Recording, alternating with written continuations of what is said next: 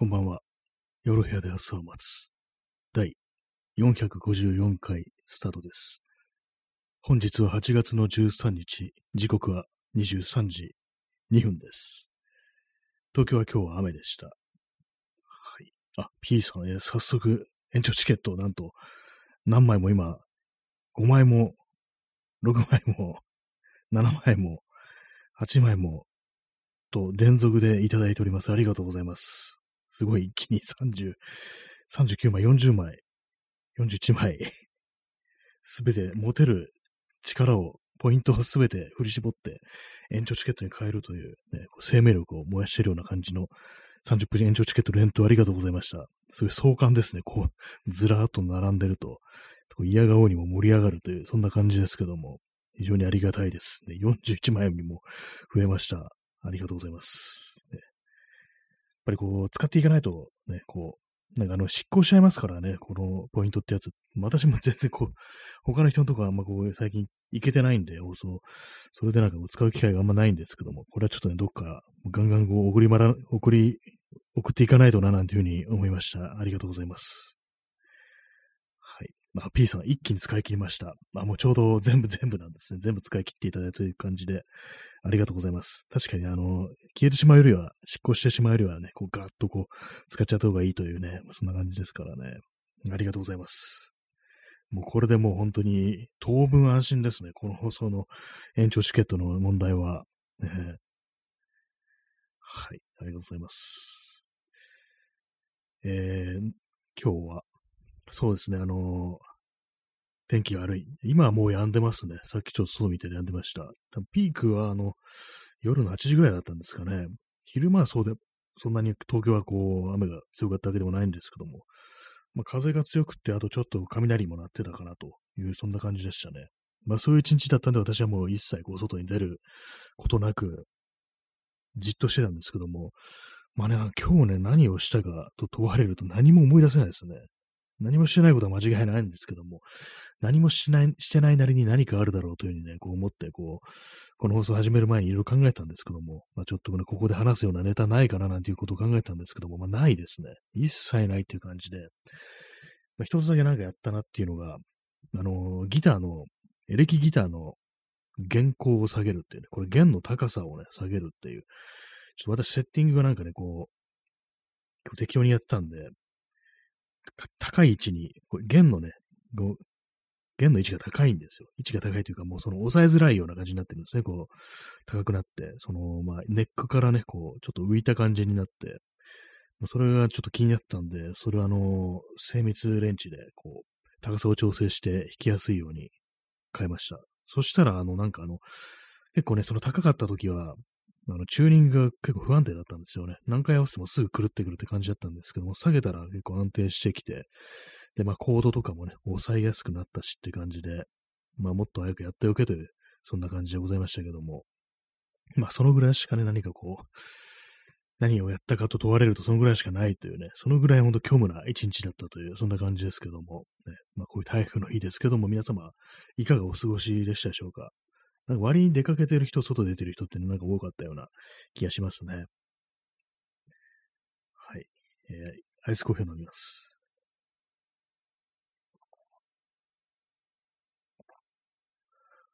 まあそうですね。私はそれ、本当それ以外に一切何も記憶がないですね。寝てたのかなっていうね、ぐらいなんですけども、寝てもないんですよね。ただ昨日なんかあんまこう寝れなくて、でなんかこう、3、4時間ぐらいしか多分寝れなくて、それでなんかこう昼間の間はなんか割とうとうとというか、なんかこう、ね、眠くって、たまになんか床に転がってるみたいな、なんかそんな感じにしてましたね。はい。まあそんなところで、あの、今日のタイトルの台風が出てくる作品っていうタイトルなんですけども、これあの本当放送のね、こう、1分前ぐらいに苦しまが出てきたという、そういうネタで、まあ、結構そのね、あの歌とかね、に台風が出てくる作品って結構あると思うんですよ。まあ、歌以外にもね、なんかこう、これはまあ多分ね、こう日本という国が、なんかその台風、毎年来るから、割とそれで何かこう、ね、季節の風物詩的な感じでこうね、その物語の中にも登場したり、そういうシーンが登場したりするなんていうね、ことが結構あると思うんですけども、まあ、まず歌ですね。歌の曲の中に曲名とかにこう出てくるというものでは、私が真っ先に思い出したのが、クレイジーケンバンドの香港台風っていうね、いきなり日本じゃないじゃんって感じですけども、香港じゃんって感じですけども、香港もまあそういう感じでね、こう嵐みたいなものをやってくるという、そういうことなんだと思うんですけども、台風なんていうね、なんかこの手の嵐っていろんな呼び方がありますよね。台風だとかね、こう、トルネードだとか、ハリケーンだとか、まあ、ハリケーンは竜巻か。なんかでも結構いろんなね、こう、ところでこう、呼び方みたいな、国によって、地域によって呼び方が結構あるなんて話を聞いたことがあるんですけども、まあ、そんなところでね、あの、アジア圏のこう台風っていうね、香港台風、クレイジーケンバンドの香港台風という曲があったなという急に思い出して、どんな歌詞だったかなと思って、こう読んでみたら、まあ、これあれですね、こう、胸に荒れ狂う台風という、で忘れたい人をね、こう忘れたいのに、それでもなんかこう忘れられなくてね、それでこう、まあ、胸に台風が荒れ狂うぜっていうね、そんな感じの曲ですね。声は消えたのになぜこうも甘く切なく残る。ジャスミンっていうね、今読んでるんですけども、その歌詞を。ジャス、ジャスミンは違うなっていう感じですね。なぜこうもひどく胸に荒れ狂う台風っていうね、台風か、台風っていうね、ことらしいですけども。まずこの曲をま思い出したという感じで。あとはね、あとは結構いろいろあると思うんですけども、キリンジの台風一過っていう曲もありましたね。これはあの台風一過っていうのは一過ってファミリーじゃないですよ。台風が過ぎ去った後っていうね、ことの台風一過なんですけども、これはあのそうですね、あの太陽が去った翌日って非常になんかこう蒸し暑くなるっていうね、カッと太陽が照ってるのに、昨日のね、こう、前日のそういう湿気みたいなものだとか、その雨のね、こう雨で濡れた路面みたいなそのままになってて、それがあの、乾くことによって非常に蒸し暑くなる、ね、こう、過ごしにくい日、不快指数の高い日だっていう、そういうイメージあるんですけども、結構ね、このキリンジの台風一過っていう曲は、その空気みたいなものをね、結構よく捉えてるなっていうのは、こう、感じたりして、私も台風一過のね、天気、正直あの嫌ですね。あの、蒸し暑いから。なんか結構苦手なんですよ。なんでこんなにあの、あれですよ、あの、本当に晴れてんのに蒸し、蒸してるんだろうみたいな感じで、結構明日とかなんかね、若干憂鬱なんですけども、明日の天気はどうでしょうか？東京は明日の天気は、えー、日曜日、えー、曇り時々晴れということでね、えー、温度は、気温は33度ということで、まあね、こう、ね、蒸し暑い日になりそうですという、そんな感じですけども、まあ、明日もね、外出は炎天下を下げてということで、厳重警戒というふうに書いてあります。このヤフー、ヤフーのね、こう天気情報ですけども、まあ、キリンジのね、台風一過ですね。ちょっと今、歌詞をね、こう見ちゃいますけども、これはなんてアルアルバムだったかな？これはボイヤンシーっていうアルバムですね。そうですね。まあ、この曲はあれですね、あのー、こう、そういうね、こう雲一つない空、すべてが鮮やか。台風が過ぎ去ったら世界はニュープリント。最高のリマスタリングっていうね、なんかそんな感じのこう、余計なものを全部吹き飛ばしていってくれる、その風とか雨とか嵐っていうものがね、そういう曲なんですけども、まあでもなんかね、蒸し暑いしっていうね、言葉って思っちゃいますね。どうしてもなんかこう、私というものはね、こう、そうなんですよね。なんかなんか苦手なんですよ、台風一過の空気っていうの。暑がりだっていうのありますけどもね。お兄さん、えー、こんばんは。ね、こんばんは。えー、月のね、あのー、ギフト、イラストいただきました。ありがとうございます。ね、今日、まあ、今日はまだ曇ってて、月とか出てないかもしれないですけど、まあ、明日はね、まあまあ、こう、晴れるんじゃないかなという、ね、感じですね。昨日だったか、一昨日だったか、結構月が、こう、月がね、こう明るい日がありましたね、そういえば。なんか窓から妙に明かりが差し込んでくるなと思ったら、月の光だったっていうね、そういうことがありましたけども、割にね、なんかこう、都心においてはね、都会においてはそういうなんか月の明かりってものはあんま感じないんですけども、子供の頃、あの、海辺に行って、海辺でキャンプをしたことがあったんですね。でその時に、まあ、当然夜ですから、海ですから、まあ、真っ暗なわけなんですけども、ふとね、気づいたのが、なんか自分の足元にね、砂間に立ってて、自分の足元に影ができてるけど、この明かりはどっから来てるんだろうと思って、上を見上げたら、こう、月がね、こう、非常にこう明るくね、こう、輝いていたなんていう、そういうことがあったことをね、今、ふと思い出しましたね。まあ、その後はあれですね、その後あの、蚊取り線香がですね、あの、テントにね、もうなんかね、カバーみたいなところに引火してね、煙が出るなんてそういう事件があったんですけども、まあなんか今急に思い出しましたね。はい。台風の話じゃないんですけどもね。まあそんなわけで、その、キリンジの台風一過という曲があると、いう、そんな話でございました。まあ嵐というふうにね、こう、言えば、結構ね、いろんなこう、あれがあると思うんですけども、あの長い花風の、急になんか昔のね、文学の話になりますけども、長い花風のね、なんかのね、タイトル忘れちゃったんですけども、作品でも、短編、短編小説だと思うんですけども、結構短い作品だと思うんですけども、それはね、結構そのね、隅田川沿いの話で、で、結構嵐、台風だとか来てて、川が氾濫して、それでも結構その、ね、前は川の周りは結構大変だみたいな、そういうね、こう床上浸水だなんで大変なことになるっていうね、そういう話っていうか、まあ、最後の方の展開でそんな話になるっていうのがあって、で、その中でね、あの、その小説の中の、ね、主人公の語り手の甥っ子がね、その、多分ね、なんかね、恋に悩んでるとかね、そういう感じのね、こう、若者だったと思うんですけども、そんな感じでね、こう、台風一過の、そう、荒れ果てたね、その水際とかをね、こう、ぶらぶら歩いてたら、なんか病気になっちゃうっていうね、なんかそんな描写があったことを覚えてて、私その作品、そのね、小説読んだもうずっと前でね、それ3日しか読んでないんでね、内容もほとんど覚えてないんですけども、その昔ですからね、戦前の話ですから、そういう感じでね、その、不衛生なところを歩いてるだけで病気になるっていうね、まあそういうことってあるんだなっていうね、なんか昔だと何て言うんですか。ね、これ赤痢とかなんかそういうやつですかね、まあ、具体的な病名とかわからないですけども、まあそう台風一過っていうのはなんかそういうような危険みたいなものもあるっていうね、さっきキリンジの台風一過だと、そのね、こう、汚いものとか全部こう、洗い流していってくれたみたいな、そんな感じのね、こう、世界はニュープリントなんて言ってましたけども、これ衛生関連のないというか、まあ、昔の非常にこう、衛生環境のね、悪い、そういう時代においては、歩いてるだけで病気になるっていうね、なかなか過酷だなというふうに思いましたね。はい、えー、長い花粉の話でした。ね、なんか話がね、なんかいろんなとこ行ってますけども、まあ、その、風とかね、雨が何もかも洗い流していってくれるという、そういう歌詞で今思い出したのが、あの、ビートルズのロングワインディングロードっていう曲があるんですけども、あれもなんかそんな歌詞でしたね。確かね、なんどんなか、あの、風が洗い、風が洗い流していったワイルドな夜っていうね、これあの、日本語版のライナーに書いてある大役なんですけども、私なんか子供の頃ね、なんかね、図書館で、そのビートルズのね、こう、CD を借りてきて、初めてその曲聴いて、まあその大役とか読んでたら、ワイルドな夜ってなんだよと思ってね、なんか妙にその時気になって、なんかずっと覚えてるんですね、その、その部分だけ。ね、ロングワイニングロードがなんかどんな歌詞だったかってあんまそんな記憶にはないんですけども、その風が、風と雨が洗い流していったワイルドな夜っていうね、ワイルドな夜って言われると、なんかちょっと面白くなっちゃいますよね、なんかね。ワイルドだろうじゃないですけども、スギちゃんじゃないですけども、ね、そんなこともあり、なんか妙に、そのね、こう、嵐ってものはなんかこういろいろ流していってくれるみたいなね、でもそういうことがあるらしいですね。そういう感覚みたいなものが。えー、P さん、えー、日本歩いてるだけでコロナにかかることもある。ああ、そうですね。今もうね、本当台風一過どころじゃねえぜっていう、ね、感じですけども、えやばいですよね。普通にね、なんか、私、あの、ツイッターのタイムラインとか見てるとね、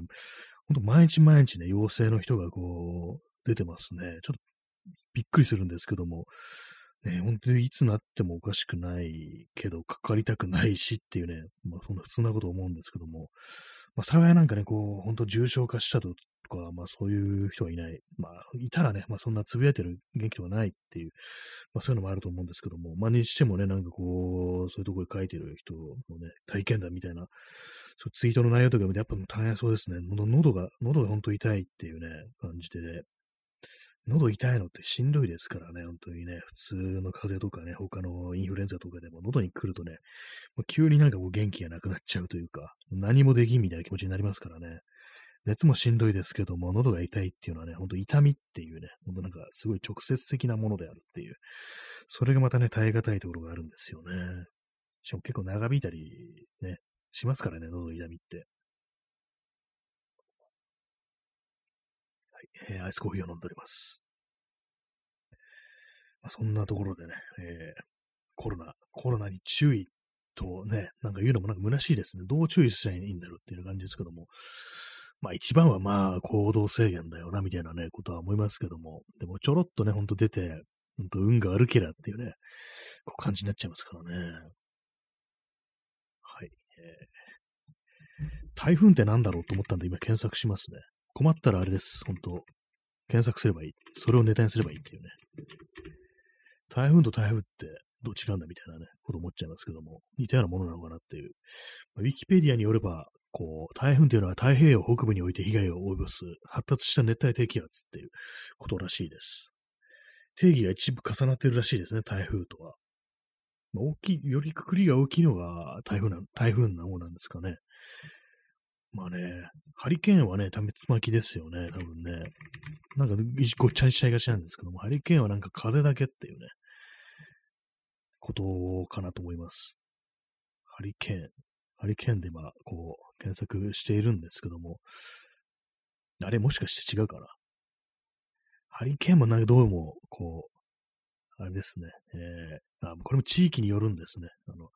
熱帯低気圧の、ね、こう、太平、大西洋北部、大西洋南部、太平洋北東部、太平洋北中部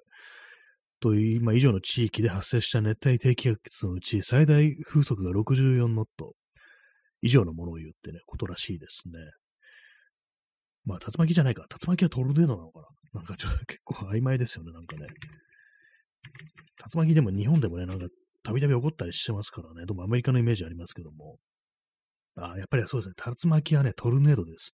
トルネードでした。ね。ハリケーンや台風と混同されやすく、されやすいが、それらとは全く異なるっていう、そういうことらしいです。積乱雲の下で地上から雲へと細長く伸びる高速な渦巻き状の上昇気流ということで、まあ、雨と関係ないですね。積乱雲の下で地上から雲,、ね、雲へと細長く伸びる渦巻き上昇気流っていうね、ことらしいですね。そうなのかっていうところですが、まあ確かにこう台風とかね、まあそういうものと違いますね。雨じゃないぞって感じですからね、こう巻き上げていくものだっていうことらしいです。そうなんですね。まあ、なんかね、結構ここなんか本当に 5, 5年、5、6年とかで、結構その日本のね、こう地方都市とか、地方の方でもね、なんかたまに竜巻発生しましたみたいなニュースありますからね、ちょっとね、なんか、それもなんか気候変動のね、及ぼした影響なのかなぐらいのことをちょっと思ったりして、何かこうね、気候が本当に変わっていくというか、ね、その日本の、日本から四季が消えてることとね、なんかちょっと重ねちゃいますね、なんかね。はい。まあ、トルネード、ハリケーン、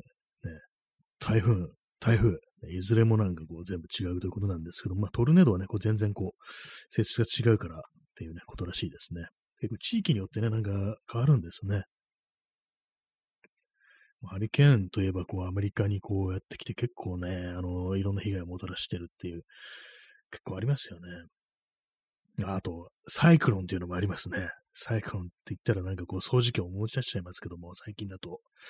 サイクロンっていうのはインド北インド洋北部、インド洋南部、太平洋南部で発生する熱帯低気圧であるっていうことらしいです。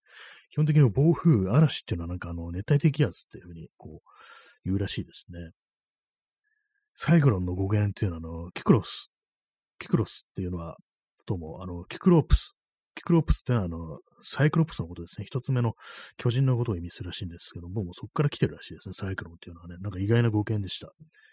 古代ギリシャのね、神話から来てるということらしいですけども、まあ、台風の目ということで、まあ、目が一つってことで、そこからあのね、こう、サイクロプス的なものをこう、ね、連想したということでしょうか。でもなんかいろんなのありますね、ほんとね。地域によって違うだけで、サイクロン、ハリケーン、トルネード、台風、台風っていうね、こういろいろあるなと思いますけども。トルネードは違いますね。はい。まあそんな感じで、なんかね、こう、今日はなんか気候の話をしてますけども、まあ別に私そんなにあの興味があるけでもないので、まあ、適当にこう、ウィキペディアからね、こう引っ張ってきたという、そんな感じの適当なね、感じの放送をこうしておりますけども、まあね、なんかこう、本当にね、こう、2018年とかそんぐらいですかね、なんかちょっと変だぞみたいなね、毎年、毎夏ね、なんかこう、台風がなんか強くなってんなぐらいのこと感じてるんですけども、今年はね、どうなるんですかね。去年は覚えてないんですけども、やっぱりね、こう印象に残ったのがあれ2019年のね、こう、夏のね、夏でしたね。夏だったかなもうも9月だったかもしれないです。まあそんな感じでね、結構強めの台風来るようになったよな、みたいなことね、思いますね。台風といえば、台風クラブって日本映画がありましたね。私昔見たことあるんですけども、これどういう内容かっていうと、あの、中学生のね、子たちが、こう、学校でなんか確か文化祭的ななんかそのいろいろ準備した間に、どうやらこう、これが台風が来るぞってことで、で、まあ家家に帰れないから学校に泊まるっていうね、なんかそんな一夜をこう描いた作品だったと思うんですけども、なんか私もね、ちょっとま、まと、ちゃんと見てなくて、内容は全然覚えてないんですよね。なんか結構ね、有名な作品で割となんか名作的な扱いを受けてますけども、なんか多分他のことやりながら見てたんでしょうね。そういうわけで私なんかこう、ほとんどね、なんか内容覚えてないんですよね。まあでもあれですよね、子供のね、心になんかこう、その学校に泊まるなんてそういうイレギュラーな時代が起こるとね、まあそれはまあ盛り上がるだろうっていうね、感じはしますよね。結構その、あれですよね。まあこれ本当になんか大変なね、こう、地域だとか、本当なんか、毎年毎年結構被害出てるっていうね、こう、地域の人からしたらちょっとあれなんですけども、でも東京みたいなね、ところにいて、台風といっても、まあそこまでのね、まあこう、そのまああれですよ、本当昔の昭和の時代じゃない、ね、今のね、こう時代とか、平成とかね、こう、今の時代だったら、まあそこまでのね、被害が出ないっていうね、感じの状況ではね、結構なんか、言い方良くないけど、なんかちょっとワクワクしちゃうみたいなね、なんかそういうところってね、結構あると思うんですよね。あえー、チャンツさん延長してください。あ、了解しました。延長させていただきます。ありがとうございます。リクエスト。はい。えー、延長チケット使わせていただきます。ね。たくさんもらった延長チケット。はい。えー、延長しました。ね、これでもまだ残り40枚もあるなんてすごいなと思いますね。はい、まあ、そんな感じで、今日はあの1時間お付き合いくださいということでね、まあ、台風の話1時間持たせられるかなって感じですけども、まあそういう感じでね、あの、自然災害的なところ、こととか、まあね、いつもと違うことがこう、ね、起こると、なんか盛り上がってしまうっていうのはね、こうやっぱりこうありますね。えー、チャンツさん、えー、ありがとうのギフトいただきました。ありがとうございます。ね、これなんかあの、私今音出しちゃうんで聞こえないですけども、ありがとうっていう感じで、なんかすごいね、あの、低い声でね、なんかこう言うんですよね。これね、声が出るんですよね。この、なんかライオンみたいなね、可愛いね、キャラクターがありがとうっていう風に書いてあるんですけども、そこから発せられる声が妙に渋いっていうね、謎のなんかね、こう低い声でありがとうを言うっていうね、そういうギフトがあるんですよね。はい、ありがとうございます。ありがとうって。そうですね、あのー、なんかね、そのあれなんですよね。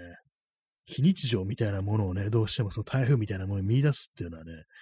結構ね、あったりしますからね。まあ、子供の頃なんかね、多分そういうことをね、結構思ったと思うんですけども。まあでもね、実際、実際ね、大災害みたいなものを来てみると、ね、まあ大変ですよね。私なんかこう、東京というね、こう、地に生まれ、育ち、その辺のね、ちょっとビッグな、ビッグなね、大災害みたいなものって、あんまない、ほとんどないと思うんですよ。ね。だから本当にあの、2011年のね、東日本大震災ぐらいなんじゃないかっていう、それ以外になんか本当、ね、非常にこれはやばいぐらいのね、被害をもたらしたことってこうあんまないと思うんですよね、自然災害で。まあそういうのもこうあるんで、やっぱり自分の記憶の中で本当に一番こう、やばいというふうになったのが、まあ東日本大震災。まあそれもね、あの東北が一番、東北とかね、まあ他の地域が一番大変なんですけども、まあ、首都圏でもね、あの、浦安の方なんかは、まあ、あれは千葉県ですけども、あの、液状化するなんていうことで結構大変なことになったっていうね、そういうニュースがありましたけども、あれもね、なんかどうなったんだろうなと気しますね。結構その2011年の震災の後、ね、10日、10日とかに1週間ぐらい経った、経ってから、あの、お台場にね、なんとなく行ったことがあって、で、その時こう見てみたらね、あの、舗装してある、タイルとかで舗装してあるところが、あの、結構ね、あの、ひび割れたり、ひび割れてる時にガタガタになったりしてて、あ、結構影響あったんだな、みたいなことを思いましたけども、やっぱりそれでもね、なんか本当にこう、ね、その程度っていう感じで、まあ、とはいえね、あの、都内でもね、あの、死者が出るような、天井が崩落して死者が出るだとか、そういうような事故っていうのは結構私、亡くなった人もね、まあいたんですけども、東京のあの九段会館っていう、まあ、古い建物があって、そこの天井がね、崩落してきて、で、その時になんかやってたんですよね、その催しを。結婚式だったかなんだかなんか、その手のね、こう、まあ、何、結構人が集まるような行事をやってて、それで天井が落ちたもんですから、まあ、何人か亡くなってたっていうね、なんかそういう記憶があるんですけども、まあね、やっぱり本当に、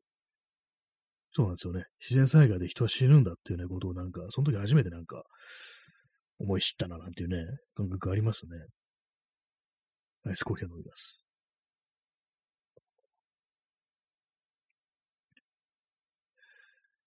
はい。ね、まあ、そういうとこでね、まあ、台風ね、台風は台風でね、まあ、大変ですけども、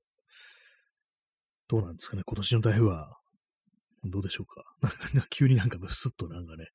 そういえばね、結構被害が出てるんだよなっていうことをなんか思い、ね、思い返してしまい、ね、ワクワクしてるとか言ってる場合じゃねえぞみたいなね、感じなんですけども。まあなんか結構そうなんでしょうね。こう、いろんなフィクションだとか、そのね、物語だとか、そういう歌の中でね、なんかこう、そういう嵐みたいなものがなんか一つ、なんか変化の象徴みたいな感じでね、こう、使われるっていうね、登場するなんて、そういうことは、結構あるような気がしますね。はい。ね、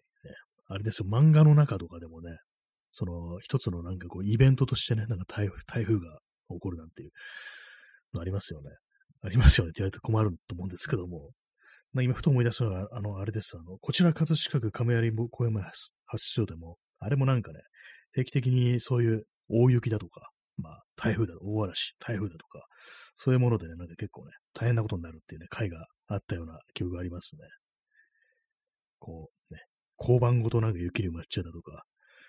本当になんかこう、水で流されそうになって、こう、土のを積むなんていうね、なんかそんな話があったような記憶があります。なんかすごい今適当なこと言ってんなって思っちゃってるんですけども、まあね、台風、今日さっき、本当なんか開始ね、開始なんかね、本当1分前ぐらいに台風の話でもするかって感じでね、こう思いついたんで、かなりこう手探りで話してるんですけども、えー、P さん、えー、サーバールームに閉じ込められても大丈夫。それがバズ狙いの嘘だったら、ありましたね。311の時のね、あれでね、サーバールームに閉じ込められてるっていうね、こう、サーバーラックの下敷きになってね、腹部から出血しているっていうね、なんかそう、そういうのありましたね。助けてくれみたいなことをね、ツイッターにつぶやいて、まあそれ嘘だったんですけども、ね、それでなんかこうちょっと炎上じゃないですけども、この非常時に何を言ってんだこいつだみたいなね、なんかそういうのありましたね。ドワンゴの、ドワンゴの社員の人だったと思います。なんか結構そういうことをやる人らしく、お騒がせのね、人らしくね、なんかね、あいつまだかみたいなことを言われてるみたいな、そんな空気があったと思うんですけども、定期的に思い出しますね、あれね、なんか、サーバルックに腹部を潰されているとか、ね、もう何も感じなくなったみたいな、なんかそういうようなことを書いてたね、記憶があるんですけども、サーバーラックといえばね、あれ思い出します、本当にね。まずサーバーラックで検索しちゃいますね。サーバーラック腹部。あ、意外に出てこないですね。出てこないですね。サーバーラック腹部で出てこないですね。311。意外に出てきませんね。なんか、なんでだろう。まあそういうね、そういうことがあったんですよね。こう、そういうお騒がせのね、事件があったということでね、まあ、バズ狙いの嘘ということでね、何だったんですかね、あれね、本当に。まあでもあの時はこうね、いろいろありましたね、本当になんかね、そういうのがね。えー、チャンツさん、えー、台風などの暴風雨の描写って各アニメ作品にで絶対出てくるんじゃないかと思ってしまいます。緊迫感の演出として。あ、そうですね。なんかね、アニメ作品ありますよね。まあ、そう、子供向けのね、アニメとかで結構学校がまあ学校通ってるような子供が主人公ってことでね、なんかそういう行事的な夏の風物詩的な感じやっぱりね、緊迫感の演出としてってありますよね。普段と違う事件が起きるぞっていう、そういうことでね、台風があるっていう。これがなんか地震とかだとね、地震とか火事とかだとなんかちょっとね、あんまりにもね、こう深刻だっていうのもあるんでね、そこで台風だみたいなね、なんかそんなことがあるのかもしれないですね。まあ、火事火事はなんかあの、ちびまる子ちゃんって火事、火事がなんかたま、たびたび出てきてたようなイメージあるんですけども、気のせいですかね。なんかまあそういう感じの台風っていうのはなんかその塩梅として、まあ、絶妙っていうね、まあこう昨今はね、本当にそういう洪水みたいになることっていうのはこう、あんまないですからね、治水がしっかりしてるってことで、まあそういうところで何かこうその一つのイベントとして使いやすい。あ、そうですね、チャンスさん。えー、なるほど、ちょうどいい災害。そうですね。そういう感じでなんかその一つのね、こう、ちょうどいい舞台としてね、その台風の季節ってものが使われるっていうのは、まあ、ありそうな気がしますね。台風で、台風で人は死ぬこともありますからね、本当にね。そういうね、人からしたらね、あんまりそう舐めないでくれっていう感じになると思うんですけども、まあ、今日何年か前のね、結構、台風の時に、地下室で、に水が流れ込んできて、そこで溺死したっていうね、そういうのありましたからね。水が流れ込んでくると、その水圧でドアが開けられないわけですよね。で、まあ、その、半地下とか地下室みたいなね、そういうところにあると、どんどんどんどん、その、表から水が流れ込んでくるわけであって、で、ドアが開けられないっていう感じで、まあ、最終的に溺死してしまうというね、非常になんかこう、痛ましいね、そう、事故が、こう、ありましたけれども、まあね、そうですよね。地下っていうのはやっぱりその低いところにあるから、当然のごとくね、水が流れ流れ込んできてしまうという、構造的に弱点があるっていうね、まあそういうことなんですけどもね、なかなかね、まあ本当に、これまでだったらその耐えられたようなね、こう、雨量が耐えられなくてね、こう、川が溢れちゃうとそういうことも起きるっていうね、非常に恐ろしいですね。えー、チャンツさん、えー、気候変動の影響で台風被害の深刻さが増して、それらの演出がバカみたいに見えるようになるかもしれませんね。そうですね、確かにね、これからどんどんどんどんね、ひどくなっていって、で、まあ、その未来のね、こう、近未来のね、人たちがこう、昔の漫画とかそういうの読んで、なんでこれ台風がこんな軽く扱われてんだろうみたいなね、そういうふうに思われる可能性っていうのはね、ありますよね。なんでこういう、こんな大騒ぎ、大騒ぎしてるように見えて、まあ、大したことないように見えて、ね、こう、なんか軽く扱われてんぞみたいな、ね、感じになっちゃうかもしれないですね。まあ、台風、台風ってのがもうね、台風じゃなくなるかもしれないですね、名前がね、本当にね。えー、P さん、えー、荻窪の全福寺の方のスーパーの地下1階が浸水したことが2000年代半ばにあった記憶。あ、あったんですね、そういうのね。私知りませんでした。全福寺の方なんですね。確かに全福寺、あの辺は川が流れてますけども、結構ね、まあ、溢れ、まあ、溢れるかもしんないなっていう気がしますね。ちょっとね、地下1階浸水するぐらいの、確かに。あそこもね、結構その、そんなに深くなってないところありますからね、普通になんかこう、歩いて降りれるみたいなところも、まあ、公園の中を流れてくるね、流れてる部分なんか普通になんかね、こう、歩いて降りれるみたいな感じになってるとこありますからね。確かにああいうところがなんかこう、どんどんどんどんどん流れてきたら溢れる。で、まあそれがもういつが行っても地下1階ってのがはもう結構侵入しちゃうなんてことはまあ確かに大いにあり得るんだなっていうことはね、あるかもしれないですね。まあなんかしら対策したんですかね。水を逃がすところね、たまになんかこう、その川べりを歩いてて、ちょっと観察してみると、一部分でね、なんかこう、ちょっと対比スペースみたいのがこう設けられてて、あんまりにも増えすぎるようだったら、そっちの方に水を逃がすみたいな、そういうルートっていうのがね、こうたまにあるところあったりして、まあ、何かしらそういうのやってるんだと思うんですけども、どうなんですかね。その、まあ、2000年代半ばだからもう随分経ってますからね。まあ、多分何かしらこう、やってね、やってるのかもしれないですけども、まあ、それを上回る勢いでね、ちょっと雨がどんどんどんどん降ってきたらっていうね、ことをちょっと考えちゃいますね。その数年前のね、あの結構ひどいね、あれありましたからね。コーヒーを飲みます。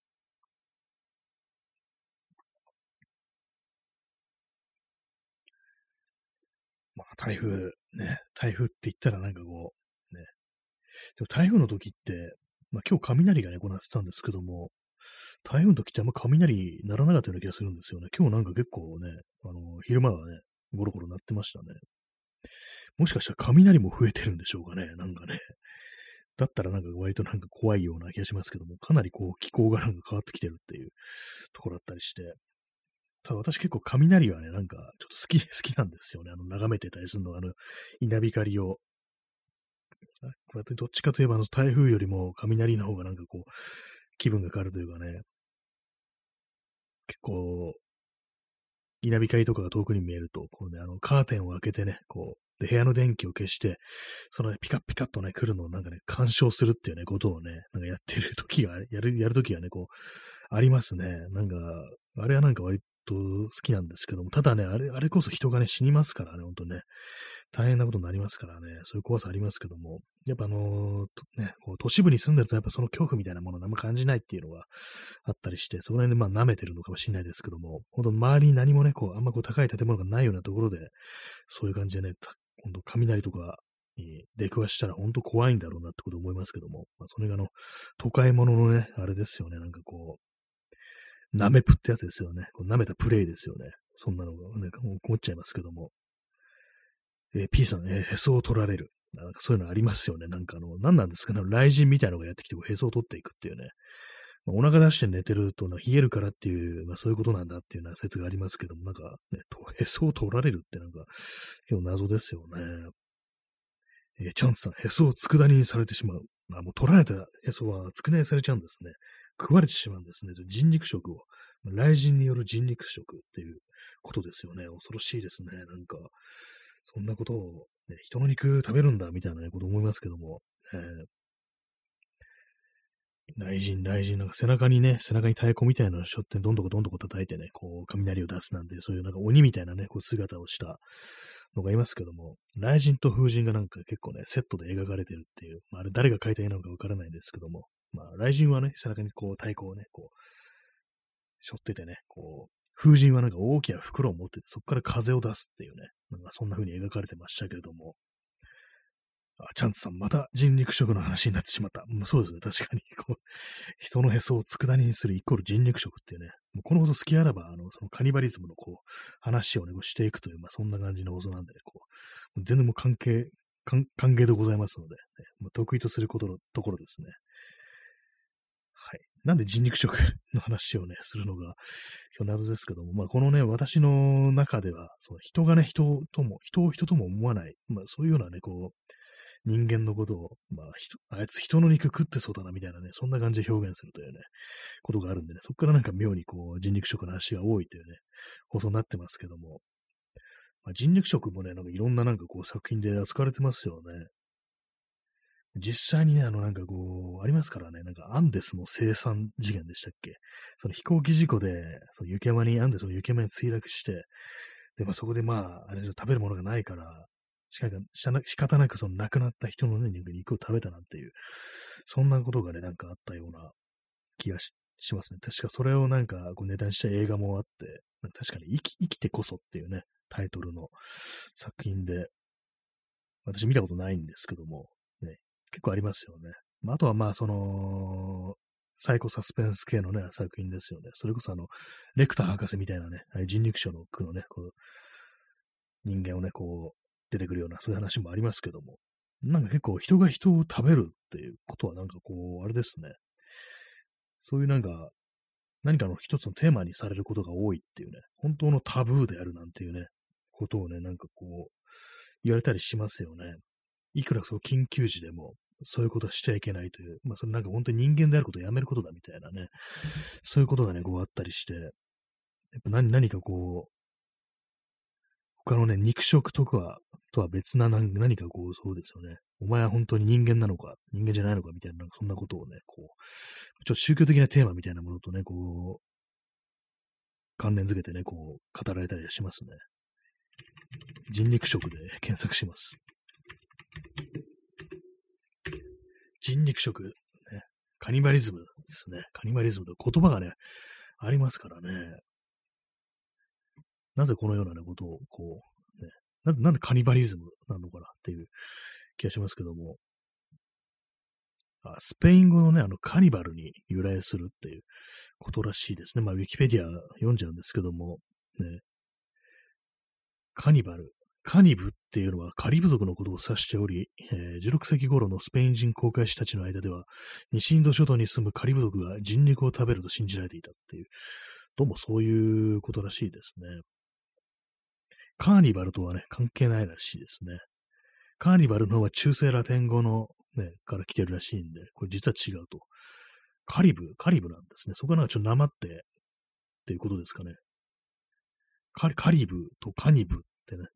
リと2でね、違いますからね。なんか、まあそういう、まああれですね、16世紀。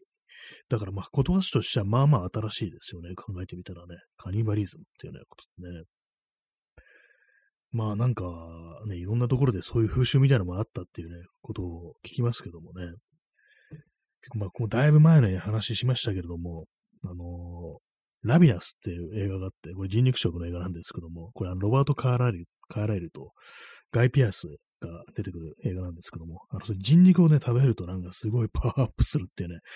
かなりアホみたいな設定のね、こう映画なんですけども、ほんとなんかね、致命傷を負ってても人の肉食うことによってね、こう回復するっていうね、なんかそういうのがありましたね。妙な映画でしたね、あれもね、なんか。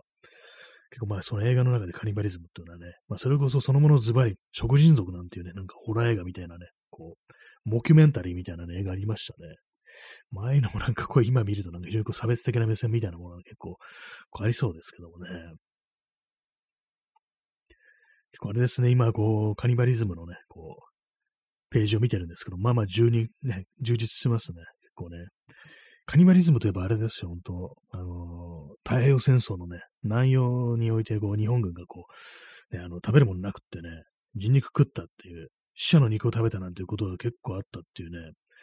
これ結構ね、いろんなところでね、小説とかね、まあ、映画だとか漫画だとかそういうところでいろいろ描かれてますよね。私がね、こう思い出すのが、あの、白戸三平のね、こう作品で、短編作品で、こう主人公がね、こう、まあ、軍隊帰りのね、その内容から帰ってきたという男なんですけども、その時もその、飢餓に、上に耐えかねてね、その現地のね、人をね、殺してね、肉を食べるっていうことをして、で、まあ結局その米軍の捕虜になってきて、それからまあその日本にまあ帰ること帰ってこれるっていうね、ふうになったんですけども、そこからもう肉はもう食べ、一切肉は食べられなくなったっていうね、そういう風になる男の話がありましたね。それもあのー、獣の肉だけじゃなくて、魚の肉も食べられないっていうね、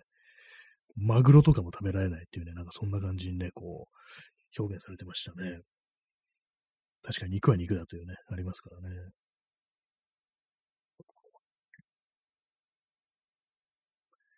あれですね、あのー、ちょっと今、お、あ、出てきました。あの、大岡翔平ですね。大岡翔平という、まあ、作家の作品で、のびっていうのありますけども、あれ映画化されてましたね。のび。あの、原野の矢にね、あの、火、火ですね。ファイヤーの火ですね。のびっていうね、作品ありますけど、あれもね、なんかこう、人肉食の描写みたいなのがあって、それもね、あの、なんか、自分のなんか肉を食うっていうシーンがあった記憶あるんですよ。それあの、なんかね、あの、確か私の記憶ではね、その、ちょっと、その、ま、飢餓にっていうね、まあ、極限状態で、もう、日本兵同士でね、なんかね、こう戦闘になるっていう、そういう展開があって、そこであの手榴弾をね、こう、その、追っ手がね、こう投げてくるわけですよ。そこでね、もう飛び散った破片が自分の肩にね、こう当たって、それで自分の肩の肉がね、こう、一部ね、なんか吹っ飛んで、地面にポトって落ちるっていう。で、それをね、思わず拾って食ったなんていうね、なんかすごい怖いね、なんか、描写があったりして、ね、生きながらに自分の肉を食うっていうね、そこまでのね、あ、タンパク質だみたいな、ね、感じですよね。食べ物だみたいな感じでね、口にしてしまうというね、非常に恐ろしい、こう、いうシーンがあった記憶がありますね。まあ、映画の方は見てないんですけども、なんかそのシーンがね、ものすごく私の中で印象に残ってますね。はいね。なんで人肉食でこんな盛り上がるのかって感じですけども、ちょっと咳払いします。コーヒー飲みます。えー、P さん、えー、アメリカ軍の捕虜の人肉試食行為とは、えー、読み直します。アメリカ軍の捕虜の人肉試食行為は、飢餓とは別に士気を高めるための行為だったのではないかと思える。ああ、なるほど。そう日本軍がアメリカ兵を捕虜にして、その捕虜のね、肉を食べるっていう。あそうですね。確かにそれあの、飢えてるからじゃなくって、こう、憎い米兵のね、鬼畜米兵の、ね、兵士の肉を食ってやって、我々が勝つんだっていうね。そういうことかもしれない。ありそうですね。なんかね。何しろね、鬼畜米だとか言ってね、相手はなんか鬼みたいなものだっていうね。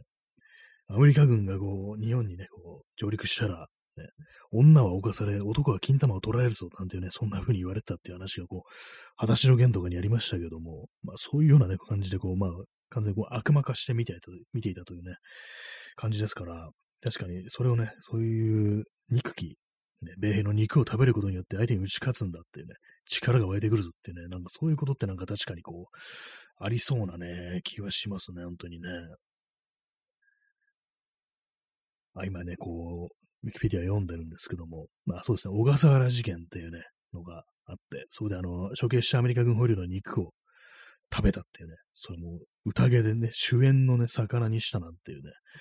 そういうことで、まあ、その関係者は BC 級戦犯として、まあ、こう、処罰されてるっていうね、ことらしいですけども、なんかね、うん、まあ、そういうふうにさせるというか、なんというかね、恐ろしいものがありますね。食べる。人間の肉を食べるっていうね。ちょっと座り直しますね。ちょっとあの、急に背中が痒くなってきました。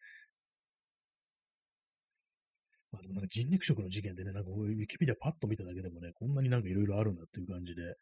何かね、こう、やっぱりこう人間というね、こう、種族において、相手を食べることで、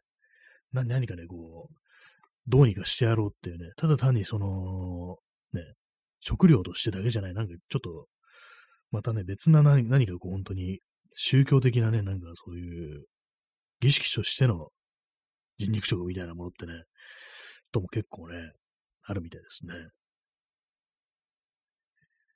皆様は人の肉を食べたことがありますか？ってね、まあ聞いても仕方ないですけども、なんかね、ほんと怖いですね。あとあれですね、あのー、あれでした。あの、裸足の弦で思い出しましたけども、裸足の弦だとね、裸足の弦で出てくるのが、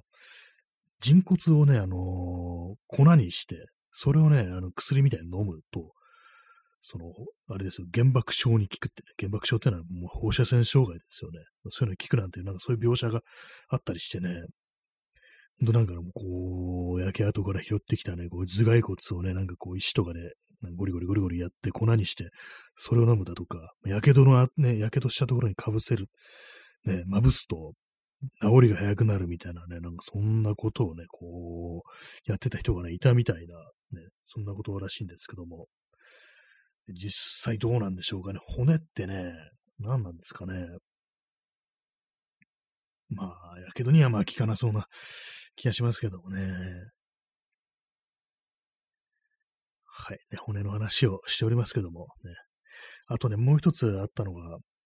あの、梶本次郎のね、小説で、まあ、梶本次郎ってあの結核のね、結核で亡くなったんですけども、そのね、あの最後の作品がのんきな感じやっていうタイトルのね、こう作品があって、その中でですね、まあその小説の主人公があの結核なんですけども、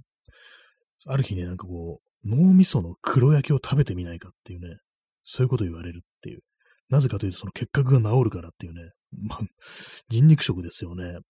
もう亡くなってなね、もう仮想にされた人の、こう、とこからも脳だけをもう、まあ、どうや、どういうね、その火加減でそういうふうにやるのかわからないですけども、その脳みその黒焼きっていうのをね、もらってきて、あと、この間亡くなった人いるからもらってこれるけどどうするみたいなことをね、聞かれたりして、いや、俺はいらん、そんなものっていうね、感じで断るっていう、そういうシーンがあるんですけども、なんかすごいですよね。人肉なん、ね、本当にそれこそ本当になんかね、こう人肉食っていうか、なんていうかね、黒焼きってなんでって感じですけども、まあ、焦げたようなね、ことだとは思うんですけども、なんかその、やっぱり、ね、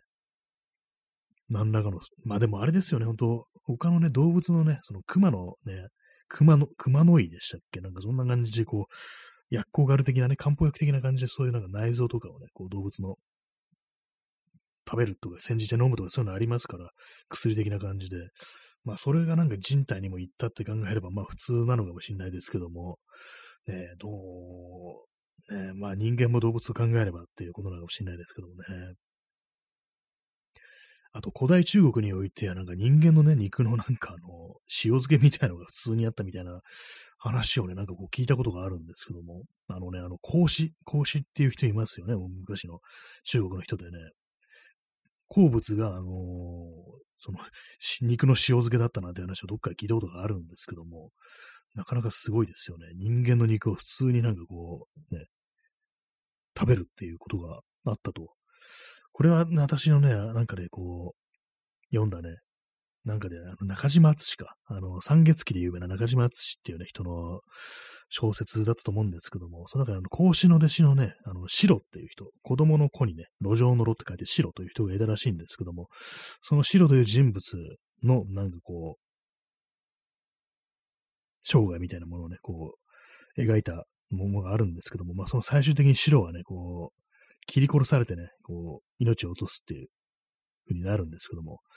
それでその肉がね、もう塩漬けされてしまうって、そういう、最終的にそういう風になったみたいなことがあって、で、まあ、それをね、こう、知った、こう、師匠であるね、孔子は、でも大層悲しんで、そこからね、あの、の、あの、肉の塩漬け食べなくなったなんていうね、なんかそんなことが書いてあったような気がします。だ、もう相当前に読んだんでね、結構、あんま覚えてないんですけども、まあなんかね、昔は、昔はそんなこともあったということなんでしょうか。ね、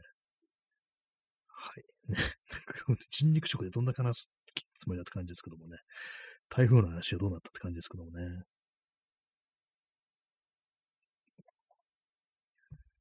はい。え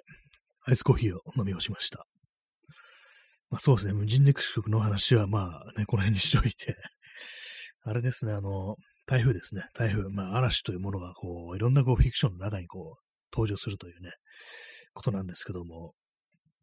現実のね、こう、台風ってものは、この都市部においてはね、まあ、大した、まあ、そこまでね、大きな被害をもたらさないっていうのが、こう、あるんですけども、まあ、今後そういうのは、ひょっとしたら変わってくるんじゃないかっていうね、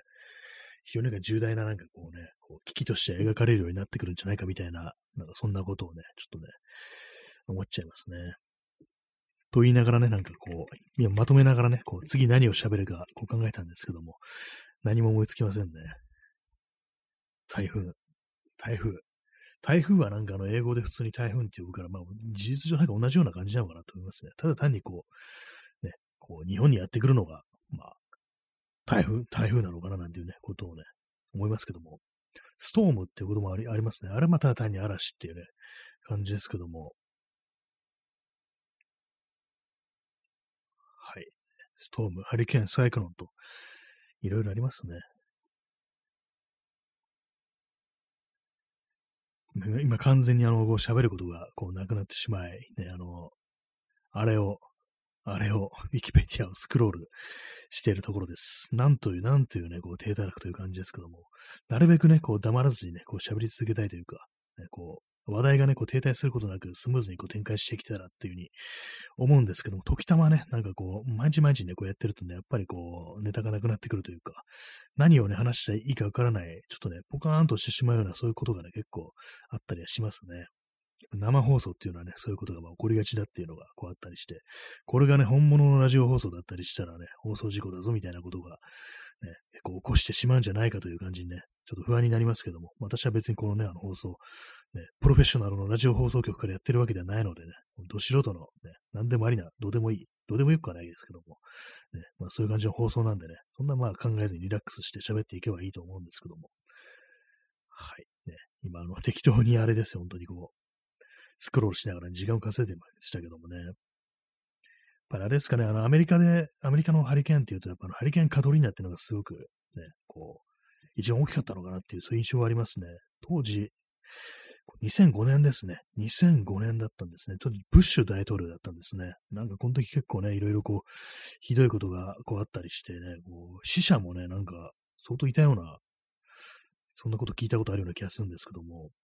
あれですね、直接の死者が、あすごい数ですね、これ。なんか、ウィキペディアなんですけども、453名から1335名。間接的には、えー、335名っていうことらしいです。こんなに死んでたんですね。ちょっとびっくりしましたね。ななんでこんな開きがあるのかわかんないですけども、まあ、1335名とか、間接的っていうと、まあ、2000人近くが、1000、1000、700人ぐらいが亡くなってるっていうことでね、なんかこう、偉いことだなと思います、本当にね。えー、チャンツさん、えー、ウィキペディア読んでると結構暇つぶしになりませんか？確かにそれはありますね。なんかどんどんどんどんね、あのリンクがありますから、それをね、こう、飛び石を渡るようにね、どんどんどんどん渡っていってね、こう時間がすごい結構過ぎてるなんてことは、まあまあありますね。こう、まあ、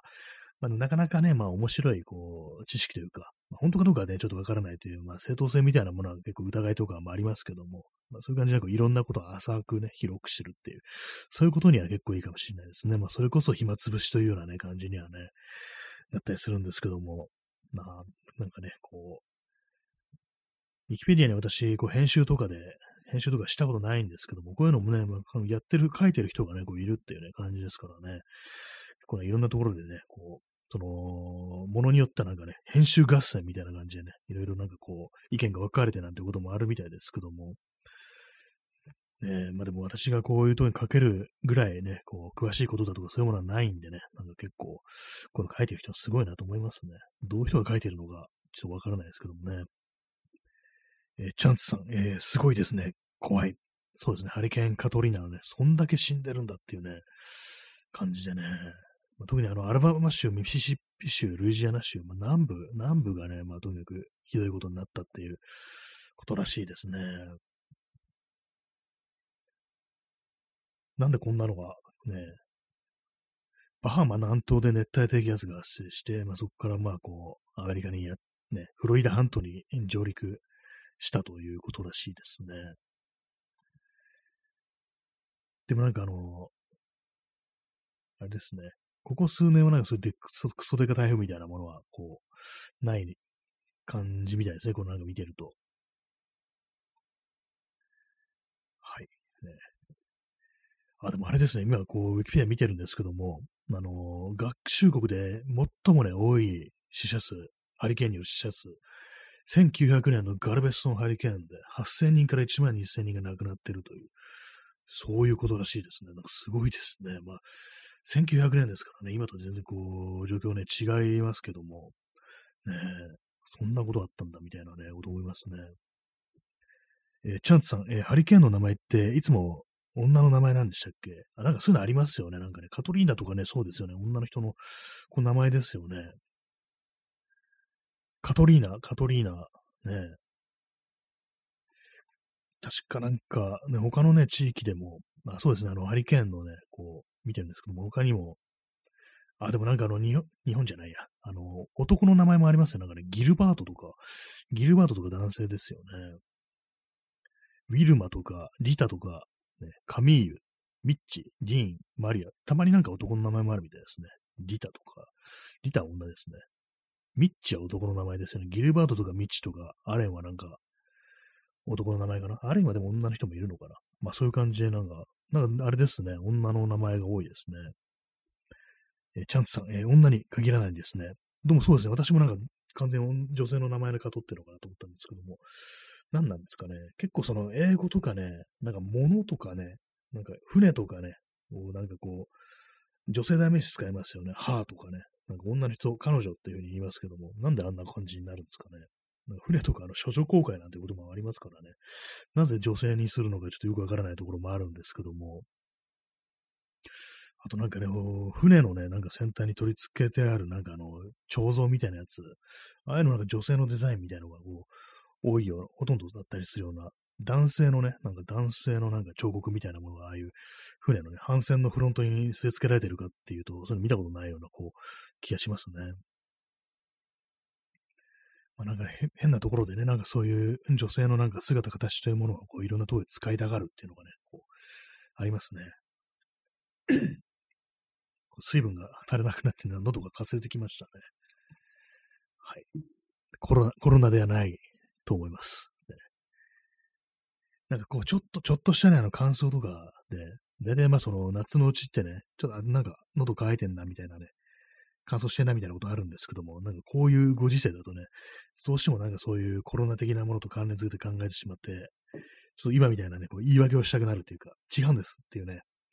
いや、俺はゾンビに噛まれてないんだみたいなね、なんかそういう ゾンビ映画とかによく展開みたいなことをね、こう、やっちゃいますね。噛まれた後を隠すっていうね、そんな感じなことをね、やってしまいますけども、まあ、実際わからないですからね、まだね、これから発症するかもしれないっていうね、そういう危険性ってものはありますからね、本当にね。って言ってね、なんかこう、フラグを回収することになったら嫌なんでね、あんまこう言うのはやめておこうかなと思いますけども、ね。はい、えー、まあそういう感じでね、今日はなんかこう、話すことがなさすぎて、ね、こう、台風の話をする。台風と人肉食の話をするという、そんな回でした。昨日ね、なんかあの、あれでしたね、子供の頃にやった、ね、やった危険な行為とかそういう話をしようなんていうね、なんか話をしたんですけども、ちょっと、あの、今日何も思いつかなかったもんですか？ら、その話はね、こう、ね、できなかったんですけども、まあちょっとあの、機会があったら明日とかね、まあそういう時に話をしようかなっていう感じですね。まああんまそんなネタないんですけどもね、なんか、人から聞いた話をなっちゃいますね。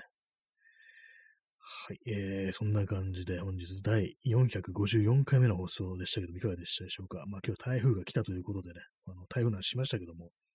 まあ、もう行ってるんですよね。外静かなもんですから、多分雨も止んでるんじゃないかなと思いますけどもね。まあ明日、明日ね、なんかもうほんと蒸し暑くて嫌な感じになりそうですけども、まあなんとか乗り切っていこうではないかというね、まあそんな感じですね。えー、チャンツさん、えー、コロッケ。まあなんか台風といえばコロッケっていうね、なんかあれ、モレンダが2チャンネルらしいですけども、なんかそういう、なんか謎の風習ありますよね。コロッケ買いに行くっていうね。何なんですかね、あれね。えー、チャンツさん、えー、お気をつけて。ありがとうございます。そうですね。皆様もね、ちょっとまだね、明日何か、こう、ね、あるかもしれないですから。ほんとね、上から看板が落ちてくるなんてことあるかもしれないですからね。ほんと風で煽られてね、なんかね、ゆるゆるになった看板が落ちてくるなんてそういうのがあるかもしれないですから、その辺のことはちょっとね、気をつけて外を歩いていただくという感じで、あと、熱中症ですね。一番大変なのは熱中症だと思うんでね、そのには気をつけて、こう、ちゃんと水分補給して、なるべくこう、太陽のね、光を避けて生きていきましょうというね、そんな感じでございます。えー、それでは、えー、ご清聴ありがとうございました。さようなら。